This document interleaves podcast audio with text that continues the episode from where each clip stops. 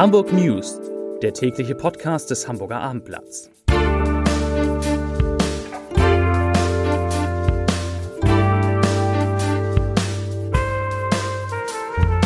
Hallo, moin, moin und herzlich willkommen. Mein Name ist Matthias Iken und ich verrate Ihnen, wieso Verdi den Hafen lahmlegt, weshalb die Hafenautobahn wieder unwahrscheinlicher geworden ist und warum die Linke den Rücktritt des Polizeipräsidenten fordert. Doch zunächst der Blick auf die meistgelesenen Geschichten auf abendblatt.de. Auf Platz 3 Flughafen Hamburg. Trotz Warnstreiks strebt der Flughafen Normalbetrieb an.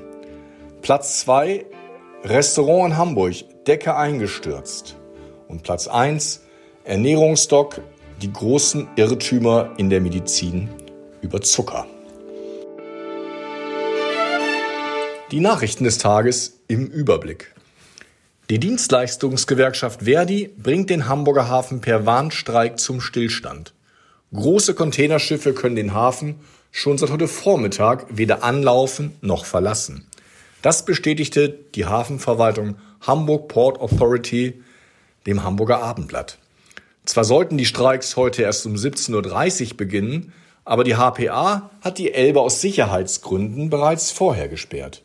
Aufgrund der zu erwartenden massiven Einschränkungen durch die angekündigten Warnstreiks hat sich die HPA dazu entschlossen, die Elbe für lotspflichtige Schiffe ab heute 10 Uhr bis auf weiteres zu sperren, erklärte HPA-Sprecherin Sinje Pangritz. Dem Hafen geht es ja seit Jahren schon blendend. Der geplante Bau der Autobahn A26 Ost gerät ins Wanken. Erstmals hat eine hochrangige Vertreterin der Ampelkoalition in Berlin die Finanzierung des knapp zehn Kilometer langen Autobahnstück, das die A7 mit der A1 verbinden soll, in Frage gestellt. Bei einer Podiumsdiskussion auf Einladung der Patriotischen Gesellschaft sagte die stellvertretende Vorsitzende des Haushaltsausschusses im Bundestag, die SPD-Abgeordnete Bettina Hagedorn, dass die Haushaltsmittel des Bundes nicht reichen würden, um alle geplanten Straßenbauprojekte zu realisieren. Man müsse den Rotstift ansetzen. Zu den in Hamburg geplanten Bauprojekten A26 Ost sowie dem Neubau eines Kühlbrandtunnels sagte Hagedorn, wer glaubt, zwei so große Projekte so nah beieinander realisieren zu können, hat den Schuss nicht gehört. Als Konsequenz aus der Amok-Tat in den Räumen der Zeugen Jehovas in Hamburg soll das Waffenrecht nach Meinung von Hamburgs Innensenator Andi Grote verschärft werden. Wir müssen viel intensiver prüfen, ist dieser Mensch geeignet, eine Waffe zu besitzen, sagte er am Mittwoch bei einem Symposium der deutschen Polizeigewerkschaft in der Hansestadt. Wir müssen uns schon bei der Erteilung der Waffenerlaubnis ein psychologisches Zeugnis vorlegen lassen, so Grote weiter. Aus diesem müsse hervorgehen, dass der Mensch psychisch geeignet sei, eine Waffe zu besitzen. Am 9. März hatte Philipp F. in Hamburg sieben Menschen, darunter ein ungeborenes Kind, mit Schüssen aus einer halbautomatischen Pistole getötet und sich danach selbst umgebracht. Neun, Minuten, neun Menschen wurden verletzt. Der Sportschütze hatte ein Buch veröffentlicht, in dem er wirre, religiöse Thesen auch im Zusammenhang mit dem Holocaust äußerte.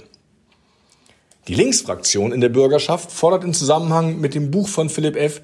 den Rücktritt von Polizeipräsident Ralf Martin Mayer.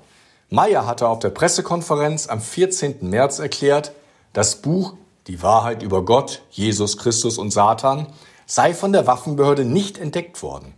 Experten hätten bestätigt, dass es nicht zu finden gewesen sei. In der Mittwoch veröffentlichten Antwort auf eine kleine Anfrage der Linken räumte der Senat nun ein, dass das Machwerk der Behörden durchaus bekannt gewesen sei, diese aber nichts unternommen habe. Die Klimaaktivisten der Organisation Letzte Generation haben sich am Dienstag mit Vertretern der Hamburger SPD und der Grünen getroffen. Danach ist über die Inhalte des Treffens bisher nichts bekannt. In den kommenden Wochen sind weitere Gespräche geplant. Weitere große Protestaktionen können daher erst einmal ausbleiben. In einem Brief hatten die Klimaschützer Bürgermeister Peter Tschentscher vor einigen Wochen ein Ultimatum gestellt.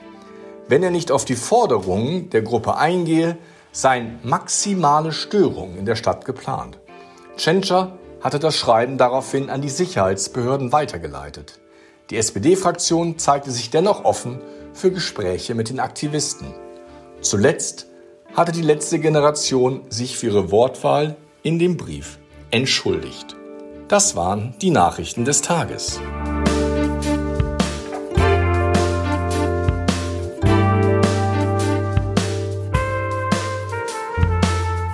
Weitere Podcasts vom Hamburger Abendblatt finden Sie auf abendblatt.de slash podcast.